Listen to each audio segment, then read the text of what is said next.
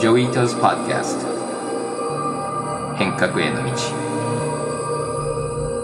こんにちは伊藤穰一です今日のゲストは初代デジタル大臣の平井卓也さんです彼は自民党のデジタル社会推進本部の本部長です日本の Web3 規制改革の話を今日したいと思います平井さんありがとうございます。はい、こんにちは。よろしくお願いします。はい、ありがとうございます。平井さんは最近自民党のこれデジタル社会推進本部っていうののトップをやっていて、で、今メンバーと一緒に NFT ホワイトペーパーっていうね、まあ Web3 全体の話があったんですけども、すっごい良くて英語版をもうみんなに配ってるんですけども、あれをこう作るなんかきっかけとかエネルギーってどこら辺から来てるんですか？あの、まあ去年ぐらいから、まあ Web3 とか NFT とか、いろんな方からいろんな話を聞いて、まあいろんな質問も受けたりするんだけど、私はあんまり当時は知らなくて、で、これはまずいなと思って、デジタル社会推進本部で、えー、1月に年明けてチーム作って、うん、もうみんなやるぞって言ってスタートして、うん、で、まあ担当決めてホワイトペーパー組と、もう一つはスタートアップの提言を作るっていうチームも作ったりしながら、まあやったんだけど、結局、自民党のデジタル社会推進本部っていうのは、過去の歴史を遡っても、やっぱり最先端のことに取り組まなきゃいけないっていう使命があるんで、うんうん、これはもう他はやらないからうちがやるしかないっていうので、うん、まあ一気にやり始めたら、うん、若い先生方が燃えて、うんうん、もうすごくいいでしょ、今回のホワイトペーパーも。うんうん、もう本気になっちゃって、そしたらまあ、周りのいろんな若手の弁護士の皆さんとか、もう協力者がいっぱい現れて、いろんな皆さんのこうヒアリング、うん、まあジョイさんからもヒアリングしたけれども、ヒアリングすればするほどみんな、こうやらなきゃっていう気持ちになってっていうことで、私も昔からですね、常に最先端、新しいことを一手に引き受けてきた政治活動だなというふうに振り返ると、まあ、やって当然って思ってます。でもあれすごいスピードだよね。だ1月って言ってました。ええ、そう。だ去年は結構みんな何も分かってなかった。分かってない。今、この間平さんとも話したけども、結構みんなそれなりに、で、平井さんももう、もうみんな、普通に喋って、なんかこの間、あの、山越村のやつを、平井さんに教えてもらって、そうそう。あの、なんか結構いろいろ情報キャッチアップできてるような感じ情報が集まるようになっちゃって、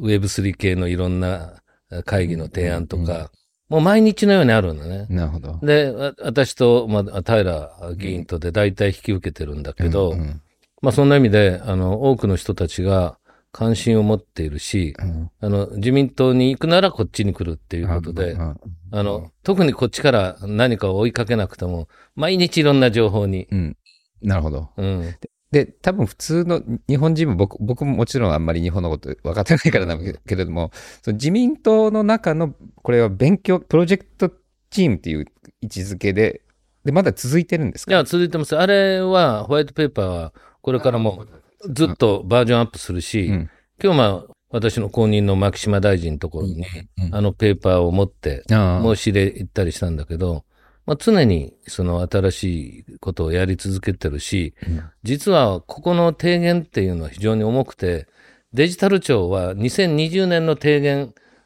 を政府に出して、はい、それでデジタル庁できちゃったわけで。はいはいはい、今までも2014年の例えばサイバーセキュリティ基本法、うん、これもこの委員会提出ですか。で、2016年の官民データ活用推進基本法、うんこれもあの議員立法で我々がやったし。なるほど。私ずっとやってんですよね、そんなことを。まあ、なので、今回は、この自然な流れで、なるほど。やれてるって感じです。で、その自民党の中の会のアウトプットが総理に行って、そこから官僚組織にこう、落ちるんです、ね、落ちていく。そうそう。で、今そういう、こ、この間、岸田さんがスピーチで、なんかすごい Web3 とかブロックチェーンとか言ってたんですけども。デジタルサービスは新しい付加価値を生み出す源泉であり、日本の地方が直面する少子高齢化や過疎化といった課題を解決するための鍵でもあります。ブロックチェーンや NFT、ノンファンジブルトークン、メタバースなど、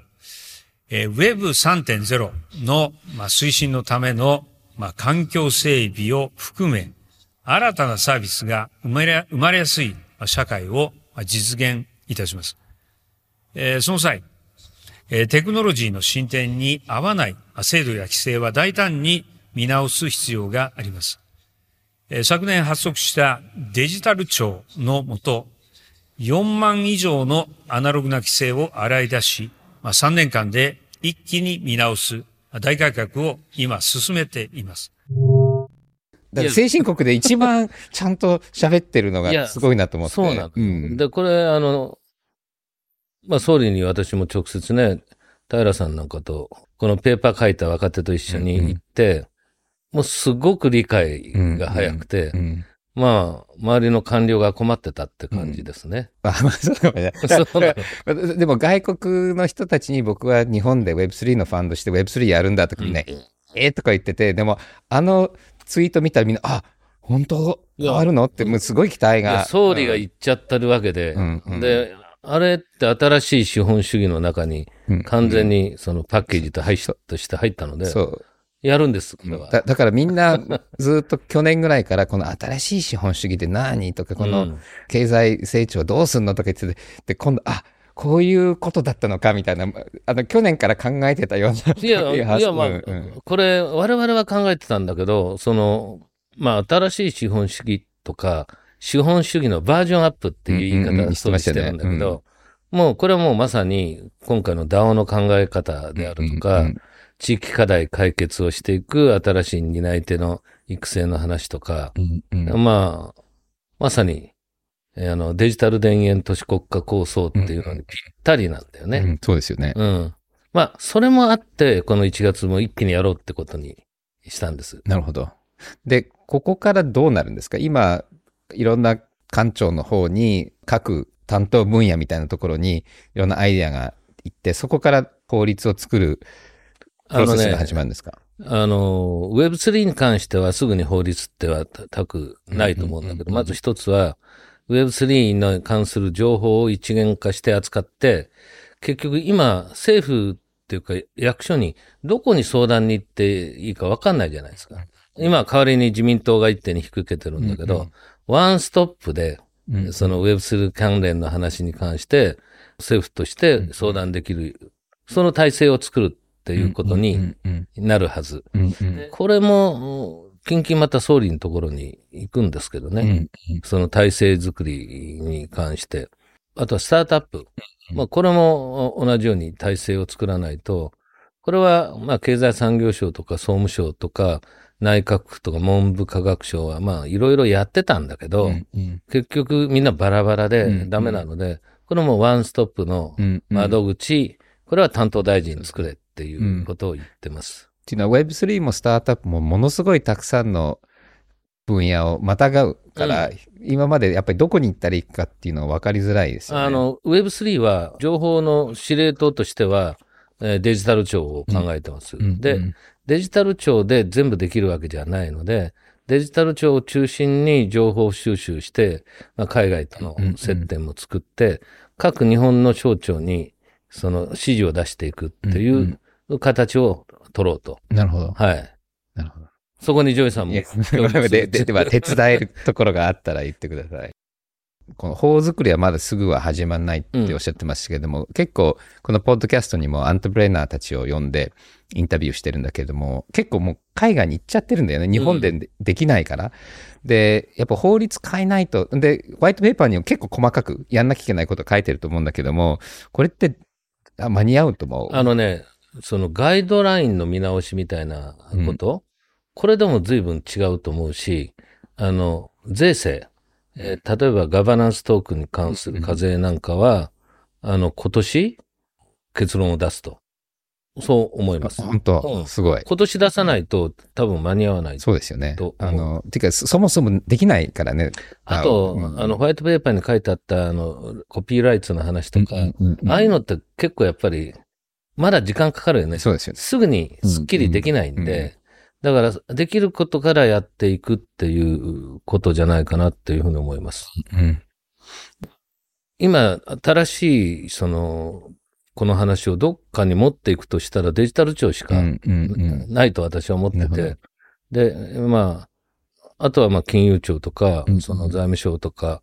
経産省とか総務省うんうもん参画しなきゃいけないんだけど、まあどっかで。そうですよね。うん。ああと、本当に結構各省にも若手でずハマってる人たちもいるので、なんかうまうんくそれが、あの横串でネットワークできるとすごいパワーがあると思うんですけどね。そうなんだけど、その、もう、役所の組織って日本は、もう本当に年功序列なのね。何年に入省したかっていう、んこのヒエラルキーはもう全体崩れてないんですよ。うんうんなので若手でやってる人たちが拾い上げないと上に潰されちゃうっていうことがあるんで、まあそこをまあこれ、大学も会社も同じだ同じけど同じ。まあ唯一、その自民党がそれがないんだよね。そうかもしれないですね。若い人結構、特に最近多いですよね。だから今回は当選1回の議員が大活躍っていうことですよね。私のように8回当選してる人間と1回の人がもう一緒になって、うんうん。もうチームで、うん。今はもうファミリーみたいになっちゃってるけど、まあ、そんなフラットな組織で、えだからできたと思うし、うんうんデジタル庁は今そ、それ悩んでんだよね。民間の人が来て、フラットな組織を目指してるんだけど、うん。もう何年もそのヒエラルキーの中で、もう習慣づけられてると、うんうん。やっぱりこう、入賞年次はいなんかが頭に来て、そうですよね。で、フラットなコミュニケーションができなくて、うん。ああとやっぱりキャリアの人とそうじゃない人たちって、やっぱりちょっとカテゴリーが違っちゃうのなのなかなか簡単には治らないです治らないけれども、ね。もう、あああいういろんなね、が、あの、民間人でも、いろんな専門分野が違う人が集まって、うんまあ役所の皆さんも各省、各いろいろな部署によって仕事も違うし、経歴も違うし、うん。ただまあ役所の中で生きてきたっていう、うんうん。そのキャリアがあって、まあ、そういうものを一緒にして働くっていうのは、これね、まああの、うん。デジタル庁を作るときにもジョイさんに散々相談したんだけど、まあ、やってみなきゃわかんないし、うんデジタル庁自体がもうスタートアップそのものなんで、ですね。ただこの、今ちょっとカオスもあったりするんだけど、これはもう想定内だなってうん。思うんだけど、まあマスコミは叩いたりするけど、ででもめちゃくちゃ優秀な人たちがいているいる。で、プロジェクトの中でもすごい面白いのあるんで、うん。なんかそこをもうちょっと、ね、ちゃんと表でピックアップしてくれるといいなと見ると思うんですけど。今日ね、あのデジタル庁に行ってきたんだけど、もうとにかく仕事を楽しくしてくれと。うん。もう皆さん無理やりやらされてるって仕事はデジタル庁ではないと。うん。そうじゃないと、もう次の民間の人たちだって入ってこないじゃない？うんうんそうだよね。責任と残業ばっかり押し付けられるような組織。で、それはね、そのミッション、ビジョン、バリューって、デジタル庁の組織の中の本当にこう、文化を作るための、まあ、ルールがあるんだけど、それはもう、守っていけば、絶対そうなるはずなんだけど、ただまあ、難しいね、人間同士だから、やっぱり。仕事がいっぱいあるのも大変だよね。で、あそこはね、ちょっと、キャッチャーばっかりやりすぎちゃったんだよね。うんなんか不具合があるとデジタル庁。うんアプリ作れって言ったらデジタル庁。で、各省庁のその昔の古いシステムを変えなきゃいけないっていうとデジタル庁。っていうことで、うんキャッチャーばっかりやってたら、うんデジタル庁って600人しかいないわけで、もうピッチャーにうんなれと。ああと、日本ってそもそもなんか IT やって、なんかこう、あの、お手伝いの人に思われちゃって、ね。で、で、現場にいると、なんか、サポートの人みたいな、なんか感じになっちゃう。で、本当は結構制作の話できる、すごい優秀な技術者いるんだけども、なんとなくこう現場に入っちゃうと、なんとなく大きい話に時間もないし、引っ張り出されないっていうのが僕ちょっともったいない人もいるようない気や、いっがするねぱいいるいる。で、結局さ、あの、エンジニアに対するそのリスペクトうんうんみたいなものはあんまりなかったよね、うん今まで。てか、そもそもエンジニアを雇ってもいい官庁って今までないよね。あの、だから警察とか防衛庁とかって現場あるけれども、今までの IT をやってた庁っていうのは、とか省は、エンジニア入んないで全部それ外に出たから、だからその文化がないよね。その現場持ってる IT っていうのは。外に仕事を出すときには、月いくらっていう人月単価の見積もりしか見てなくて、誰っていうの見てないわけで、だからそれを高いだ安いだって言ってるっていうことは、その一歩踏み込んでないんだよね。うんうんところがデジタル庁は、本当のエンジニアが入ってうんうんきちゃってるんで、エンジニアで制作がわかる人が増えてくると、うん。デジタル庁はうまくいくと思うんだけど。でも、初期に比べたら、僕が見てる会議では、エンジニアの人は増えてるような気がする。だから方向性としては合ってるような気がする。それとあの、役所の人たちのリスキリングっていうのうんは、うん相当やっぱり彼ら、もともとポテンシャルがあるのか、うん結構早いよね、学びはそうかも。しれないですね。うんななんで、もともとね、ジョイさん言ってたよと思うんだけど、デジタル庁は学びの場だっていうの、うんもうまさにそうなればいいなと思ってるんで、まあ、マスコミの人もあんまはいりデジタル庁叩かないでほしい。そうそうそう。いや、いや、大変なんだから、もうちょっと思い、だ僕だから、うんもっと、これ、国民全員に思うんだけど、うん。もっと当事者意識を出して、だったら助けろよと思って、うんそうそうで、ボランティアでオープンソースもあるんだから、助ければいいのに、なんかこう横から叩いて、なんか、ああでもこうない、こうでもない。これで良くないと思う。で、うん。責任を追求しちゃうんだけど、うんこのうんデジタルで新しいこと取り組んだ時って、思うようにいかないことの方が多いじゃない、うんうん。最初。そう。ですよねで思うようにいかないことを役所の定義だと失敗ってななるわけですよ。うんうんうんで、この定義のでやっちゃうと、もうみんな失敗になっちゃうんで、うんそこも変えなきゃいけない。そう。それを恐れて逃げたり、そうそやめたり、やらなかったりする。ね、だからせ、そんなの、そんなのはもう全然違って、新しいことにチャレンジしてる価値と、何にもしないっていうことの責任回避これどっちが偉いんだっていう話を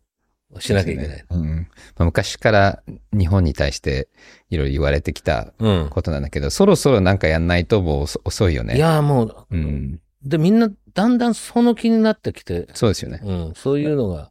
ただ遅いけど、日本人ってやり始めたら、うんその集中力はすごい。うんうんで、さっきちょっと話に出た、あの、平井さんに教えてもらった山越の NFT で、で、結構それきっかけに地域活性化の話とかも出てると思うんですけども、すなんかその辺はどんな風にデジタル田園都市構想につながってるような気がするんだけど、それってどのぐらい期待しててどういう方向にあのね、今日、この、ここに来る直前に、あの、シェアリングエコノミー協会とか民泊やってる皆さんが、まあいろんな困ってることがあって、私のところで相談してて、で、話してると、シェアリングエコノミーと今回の Web3 ってものすごくこう、ケミストリーがあいい合う。ね。はい。彼らの中で、例えば古民家の活用であるとか、えそういうもの、それに DAO でやりたいっていう人たちも出てきてるし、うん。お金儲けだけじゃなくて、うん。やりたい人もうん。うん。いっぱい出てきたんで、うん。で、これもちょっと新しい資本主義とシェアリングエコノミーとうん Web3、うんこのかけるかけるの一回トークセッションもありかなって思って。で、で、面白いのが、アメリカとかは結構 Web3 はまだ金金金なんですよ。日本でこの山越の話とかもあって、結構日本のこういうお金じゃない人たちも早いんですよ、動くのが。そうすると、海外に対しても、うん海外やってなくはないんだけど、もしかしたら日本の方が、そっちが事例が先に出てくるような気もするので、それ結構ブランドとしてはいいと思うんですよね。、日本らしいでしょ。日本らしい。うんだから結局、この日本らしさっていうのは、Web3 の世界は出るなってそうですよね。思ってて、うんうんまあそう考えると、マネーの話になると日本人苦手だけど、細かくどう使うかっていうこととか、うんあの NFT アーティストを日本人、ものすごくやってるよねやっ。てます。うん。で、ものすごくこれ得意分野だよね。はい。だから、そっちから入るのかな。うんててうんうんそれはそれでやっぱり応援ししがいがあるなと思ってます。思います。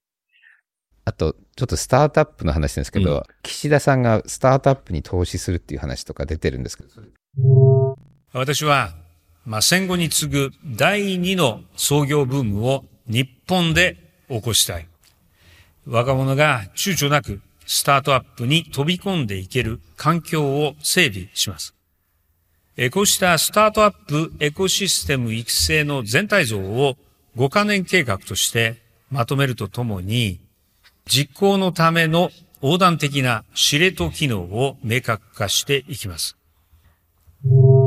それ具体的にどういうことなんですか？国がスタートアップに投資する。今までやっぱりね、まあ今回のそのまあ Web3 の世界、NFT もそうなんだけど、日本の企業ってほとんどファンドが入ってないっていうか、まあ長くやってる株式会社も、まあもともとはスタートアップなんだった、なんだけど、うんうん、その、もうなんていうか、こう急速に大きくなるっていう会社ではなく、うん、まあ、まあ徐々に世界に広がったっていう、まあソニーとかトヨタとかそういうのがあるんだけど、アメリカなんかとやっぱりその国の、まあ、GDP の一番の違いは Web2 のグループがすっぽり日本にないのね。うん、 GAFAM って言われてる。うんうん、で、ね、彼らのその企業とその大きくなるスピードっていうのは今までの日本の企業ともはるかにスピード感が違って、うんうん、で、やっぱりそのファンドも必ず入っているし、そういうアクセラレーションみたいなものが、やっぱり日本人は苦手なんだろうっていうふうに思っているので、日本も一生懸命やってきて、スタートアップやってきたんだけど、あの、日本で一番上場はしやすいのね、日本。うんうん、そうですね。マザーズ。今度ね、名前変わったけど、だけど、もうそこで皆さん息切れしちゃって、で、そのグローバルに、その、やらないんだよね。で、このスタートアップやろうと思った時に、エストニアのスタートアップの定義？で、日本人って、その、全く、このスタートアップっていうのは、起業したら全部スタートアップだと思って中小企業だったらスタートアップみたいなイメージありますね。ことになっちゃうんだよね。うん、エストニアのスタートアップもおそらくそういう問題があって、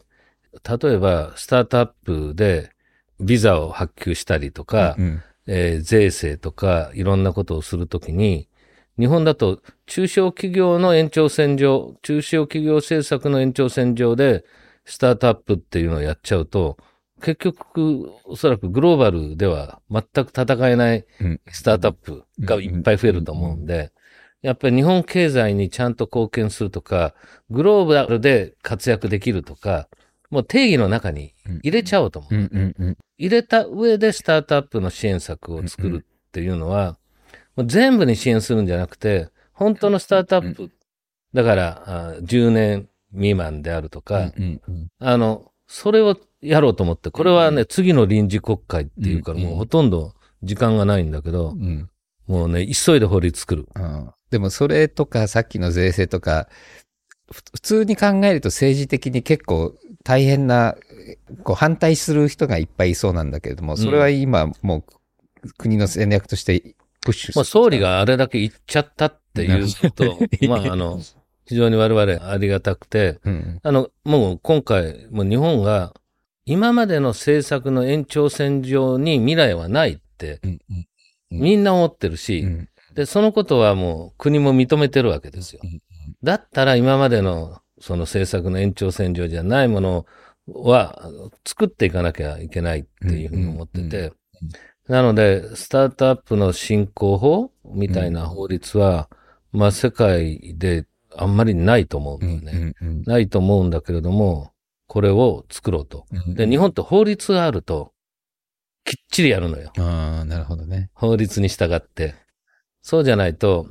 この企業を応援して、この企業を応援しないとか、うんうんうん、その境目がまた政治的には非常にその厄介なので、だったら、もう、こういう志で、こういうものに応援するっていうのを、うんうん、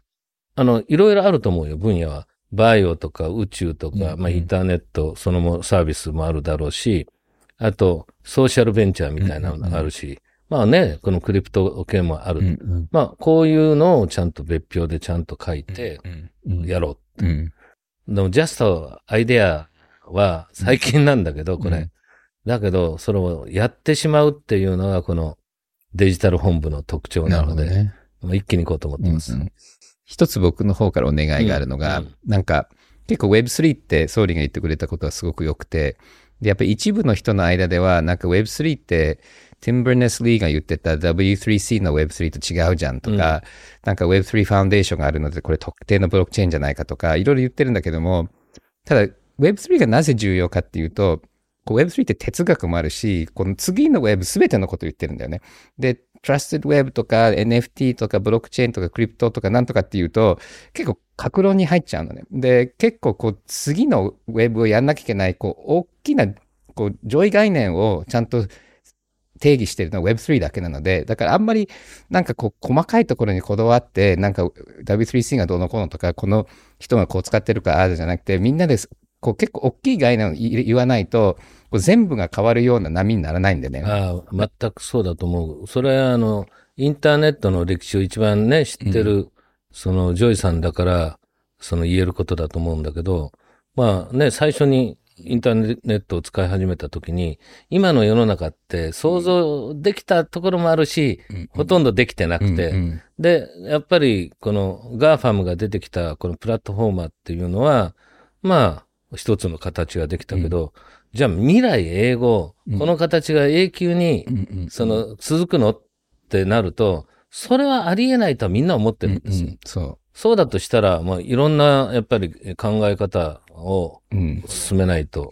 ダメだと思うんだけど。ああともう一回で済まない。Web4、5もあるかもしれないし。いや、当然ある。ただこの誰一人取り残さないっていうのがデジタル庁を作った日本の、まあ、デジタル化の憲法、デジタル社会形成基本法。この誰一人取り残さないっていうのは、Web3 は難しいね。うん。だから一瞬やっぱりこう溝ができちゃいそうなので、ちゃんとそれがみんなが使えるように戻ってくるようにしないと、それ裏切りますよね。うん。うん、だからそこでどうしたらいいのかなっていうのが。うん、たただ最初のところってまだ、まだ開発中なので、うん、なかなか使いやすくできないんです。だから最初のインターネットも結構最初は本当にオタクしか使ってなくて、ね、で、だんだん使いやすくなっていったので、やっぱりちゃんとその、インクルージョンを視野に入れながら開発しなきゃいけないと思うんですけど、だから、数年かかりますよね。10年はかからないと思うんですけども、数年は多分一般のみんなに使われるまでかかるただ、間違いないのは、この日本でも2007年ぐらいから、そのね、スマートフォンがみんな持ち始めて、はい、今おばあちゃんとかおじいちゃんもみんなスマートフォン持ってるわけ。で、結局 Web3 の世界も、スマートフォンが入り口になれば、参加できると思うんで、はい、なんでそのいろんな入り口を作っとかないと、うん、私は関係ないっていうことになっちゃうと、うん、なんかないかなと思ってるんだ,、だからモバイルは多分1年以内だと思います。あのー結構まだ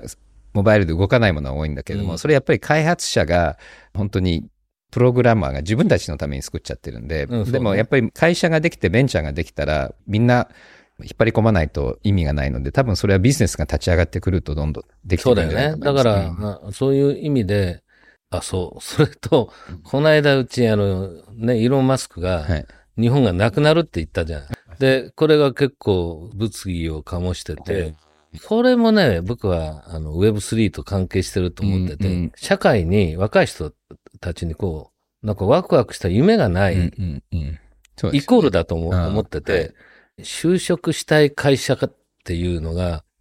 ほぼほぼ日本ではなくなってるんだと思うんだよね。なんでこのスタートアップの法律を出すのは、もう一つの選択肢を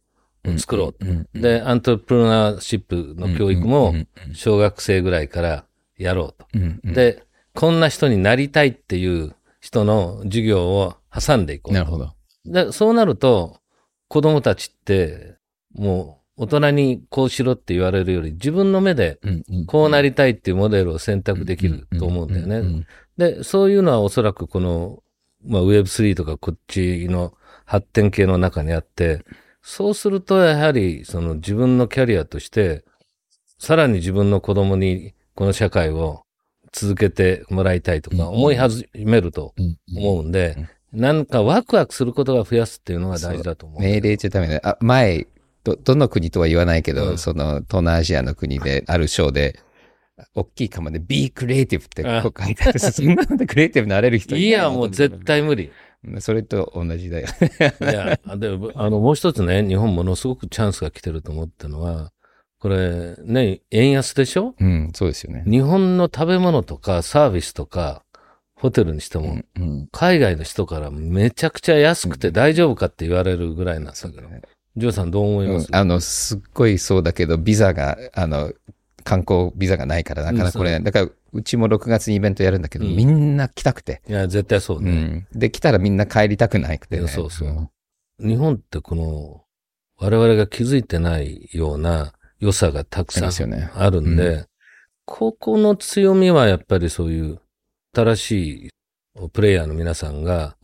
まあどこに世界中探してもないものが日本にあるじゃないですか。そうはい、そういう人たちがどんどん日本に来てもらって、うん、っていう環境を作ろうと我々してます。ビザだとかね、うん、あとは場所ですよねそうそうそう。渋谷とかこういうところでなんかそういう、うん、はい。まあ、都市部もそうだし、あ、地方もそうですよね。地方も。うん。だから今、それこそリモートできるから、山越村でもできるはずですよね。そうそうそうそう。いや、だから、若い人たちがすごい頑張ってるんで、うん、そういう支援をするために、うん、えー、日本の国の法律作っとこうかなと思って、ね、はい。そら、今、世の中でいろんな話を聞いて、国がそれに対応するっていうと、今ある企業の話なんだよね。自分たち困ってるからこうしてくれって。ね、まあ、今回のコロナ禍でのいろんなことをやったりしたんだけど、まあ、そういう次の時代に対してチャレンジする人たちの支援っていうのは、うんうん、今の日本にとっては非常に優先順位の高い、そうですよね、えー、政策だし、まあ、総理がそういう決断をしたんで、はい、我々それが進められるように頑張ります。はい。頑張ってください。はい、期待してます。はい、ありがとうございます。よろしくお願いします。はい、はいなんか日本は結構世界でも今、規制が強くて Web3 が遅れてるっていう感じがするんだけども、平井さんの今回の話で結構ワクワクしますよね。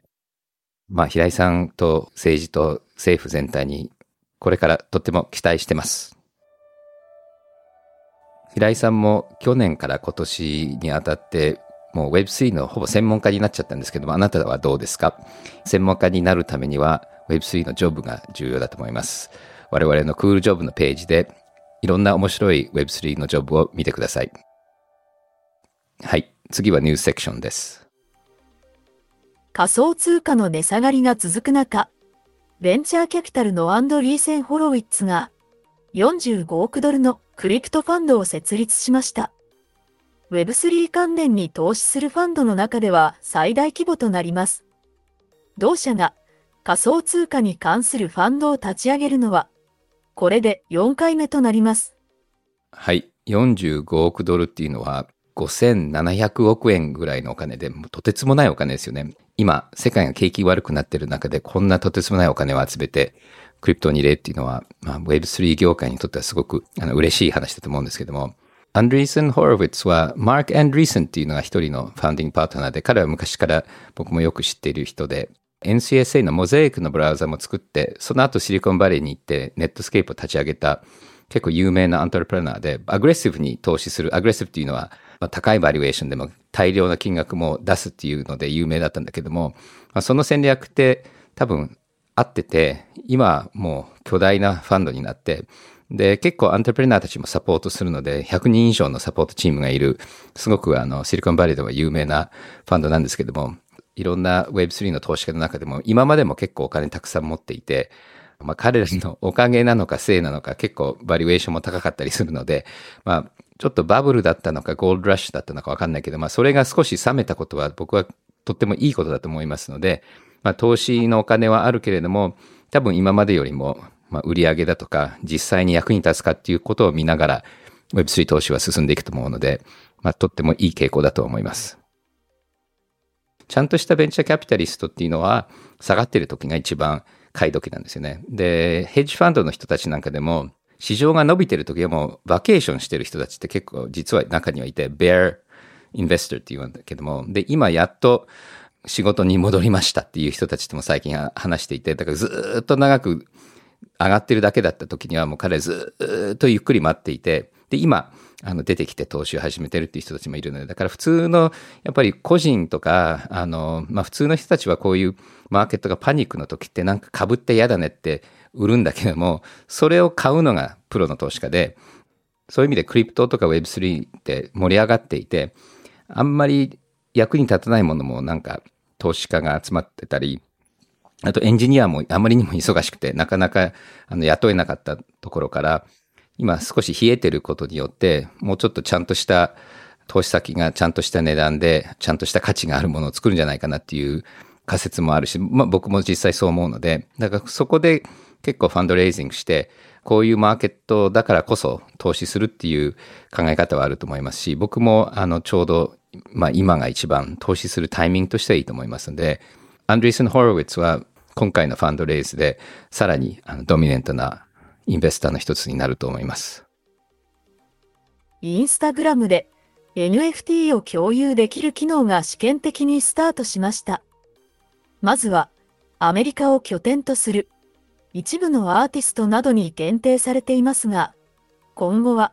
徐々にサービスを広げていきたいということです。はい。もう以前 Twitter がちゃんと NFT をアメリカではあの使えるようにしていて、六角形のプロファイルピックは NFT だっていうのは設定ができるんだけども、多分インスタグラムもこれで NFT 化して、どんどん自分が持ってる NFT はいろんなとこで使えるので、ただ、当たり前だけど、これはあのパブリックブロックチェーンの NFT なので、クローズドなプライベートブロックチェーンの NFT とかは全然適用できないので、こうやっていろんなサービスがインテグレーションすると、パブリックブロックチェーンで持ってる NFT の価値はどんどん上がっていくと思います。日本の仮想通貨取引所、コインチェックが新たに暗号資産、ザ・サンドボックスの取り扱いを開始しました。国内において、サンドの上場は初の事例となります。この通貨はメタバース内で展開されるゲーム、ザ・サンドボックスの中で流通するゲーム内通貨であり、同取引所では18銘柄目の通貨となります。はい。私もアニモーカブランドと結構昔からやってるので、ちょっと内輪の話なんですけども、ただサンドボックスって世界的にいろんな有名人だとかブランドが入って、日本のあのブランドも入ってるので、そこのトークンが日本では買えないっていうのは今まで結構大きな障害だったのが、今回コインチェックのおかげで日本人も普通に参加できるようになったので、とてもいい話だと思います。はい、次はお便りのコーナーです。最初のお便りは庄司さんです。いつもポッドキャストを聞いています。それに加えて YouTube も拝見しました。デスク周りにいろいろなガジェットがあり、興味深く拝見しておりました。キーボードやディスプレイ、マイクなどのこだわりについてお伺いしたいです。はい。僕は結構ギャジェットはもともと好きだったのと、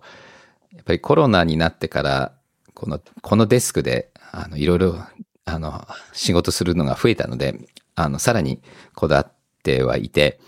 からマイクロフォンなんかでも、例えばこのマイクは Shure の SM7B で、ボブ・ディランだとか、メタリカとか有名な人たちが好きなマイクロフォンで、そしてこのキーボードは、メカニカルキーボードで自分で組み立てて、一個ずつの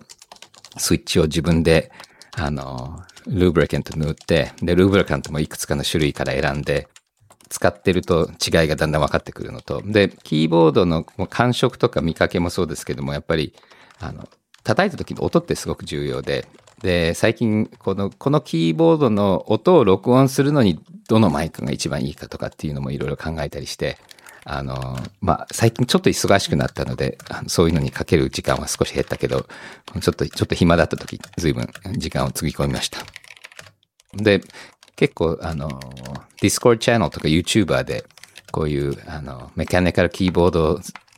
にこだわってる人たちのって好きでしょっちゅう見てたりするので、それはコミュニティとしてもすごく面白くて。で、このディスプレイはデルのワイドパノラマディスプレイで、これは結構大きくて気持ちいいんですけども、あの、他のコンピューターとちょっと違うディスプレイとか使ってますが、まあ、この技術も好きだし、使うのも好きだけれども、これ調べるときのコミュニティもすごく最近楽しくて、で、だんだん Web3 っぽくなってきているので、そういうコミュニティに参加していろいろ勉強するのも、あの、一つのホビーです。次のお便りはヘイティさんです。Web3 の時代に、地方自治体が地域課題を解決するための DAO を作り、ガバナンストークンを発行し、そこに共感する人に経済的インセンティブを与えながら地域課題を解決できるようになると、個人と自治体の関係も大きく変えてしまうかもしれないと妄想しております。ジョイさんは、パブリックセクターによるトークンの発行などはあり得るとお考えでしょうか？はい。僕は地域通貨っていうのはすごくふさわしくて、あの、ふるさと納税だとか地域通貨だとか、いい村民、あの、山古志村がやってるのもそうだけども、他のプロジェクトいろいろあの出てきてるみたいで、まあいろんな地域ではこういう検討はしてると思うんだけれども、でも平井さんの話にも出てきたけれども、この辺の法律が変わりそうなので、そろそろみんなやりたいっていう意思表示をして、まあ国の実験なのか法改正に、と一緒にできるようになると思うんですね。今だとこういうガバナンストークンとかは、平井さんが言ったように、あの、税法的には結構厳しいんだけども、これは、まあ、今年中に改善できるというふうに、平井さんは言ってたので、まあ、この辺も楽しみだと思います。で、実はちょっと名前を言えないんだけれども、この一週間ぐらいで結構大きな地域通貨 DAO っぽいものの発表があると思いますので、絶対これはあの、ドンピシャなアプリの一つだと思います。はい。次のお便りは、やすさんです。ポッドキャストをいつも楽しく聞いています。できれば、早くコメントが採用されて、ディスコードコミュニティに参加したいです。私は DAO のコンセプトにとても共感していて、これまでの経験を活かして貢献をしたいと思っていますが、ブレイントラストなどで確認できる業種は、デザイナーやプログラマーなどが多数で、その他の専門性が高い職業、例えば医薬品開発業務などの経験はまだ貢献しづらいのかなと感じています。DAO の形成が進んでいくと、こういった境界が曖昧になっていくと考えていますが、短期的には既存の業種から DAO への貢献がメインになっていくのでしょうか私のように越境してでも参加したい人はどのように関わっていくのがいいのでしょうかジョイさんのご意見を聞きたいです。はい。多分時間の問題だと思うんですよね。あの、最初の頃の、例えば、オンラインで話せる中身っていうのは、まあ、技術の話ばっかりで、そして途中からその技術者が持ってるサイエンスフィクションとか、こう技術者が好きな趣味の世界で、ただ、いずれほとんどの人がインターネットを使うようになってから、もう技術のところは一部あるけれども、どんな人もインターネット使うようになったのと同じで、まだどうしてもちょっと技術わかんないと DAO とか作れなかったり、Web3 に参加できなかったりするし、あとは結構英語でしかないツールもたくさんあるので、なかなかドメスティックな産業とかはまだちょっと使いづらいと思うんですよね。そういう意味で言うと、この DAO のツールが使いやすくなって、それで普及率が今、本当に技術系のアーリーアダプターとかアーティストからもっと一般の人たちにこの数年で普及していくと思いますので、インターネットの普及と同じく Web3 の普及にまあついていって、Web3 の普及がインターネットの普及と同じく、まあ、ほとんどの人が使うようになったら、自然にいろんな業種も入ってくると思いますので、積極的に early adopter になって自分で使うのか、待ってれば Web3 が回ってくるのか、まあ、その間ぐらいかがいろいろ選択肢あると思うんですけども、でもぜひ使ってみてください。っていうわけで、あの、メンバーシップ NFT をお送りしますので、ぜひ僕らのオンラインコミュニティに参加して DAO の話しましょう。っていうわけで、ぜひ僕らの Discord をジョインして Web3 の勉強してください。お便りは番組で使った場合、お便りを送っていただいた人には Discord のチャンネルのリンクをメールで送ります。で、Discord のコミュニティに入ると変革トークンを稼ぐことができて、それでメンバーシップ NFT も手に入ります。頑張ってください。メンバーシップ NFT をすでに手に入れた人たち、この質問を答えることによって100変革が手に入ります。以下のステートメントのうち、平井さんはどれをインタビューで言いましたか ?A、Web3 の窓口は渋谷区役所に集約されます。B、ガバナンストークに関する税制については年内結論を出す様子。C、Web3 は岸田総理の新しい資本主義の柱にはなりませんでした。はい。ここで正しいと思った A、B、C、どれか一つ平井さんが実際に言ったと思うフレーズを番組詳細ページのクイズのセクションで大文字半角英数字で打ち込んでください。そしてメンバーシップ NFT 持ってない人、なんだかよくわからない人、ぜひお便り送ってください。お便りを使った場合は、ミントする NFT のリンクだとか、いろんな細かい詳細をメールで送りますので、ぜひ頑張ってください。それでは今日はここまでです。聞いていただいてありがとうございます。また来週。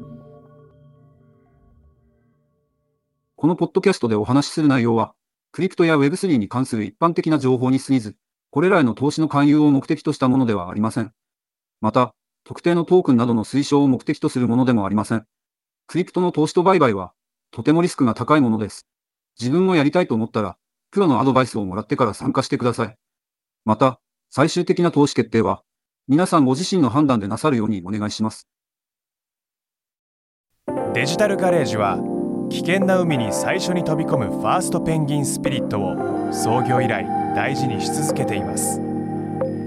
これから来る Web3 オープンソース時代を見据えたテクノロジーで新たなビジネスを生み出す仲間を募集しています番組詳細欄にあるリンクよりぜひご覧ください Web3 is here. Join us. Join the first penguins. New Context Designer, Digital Garage.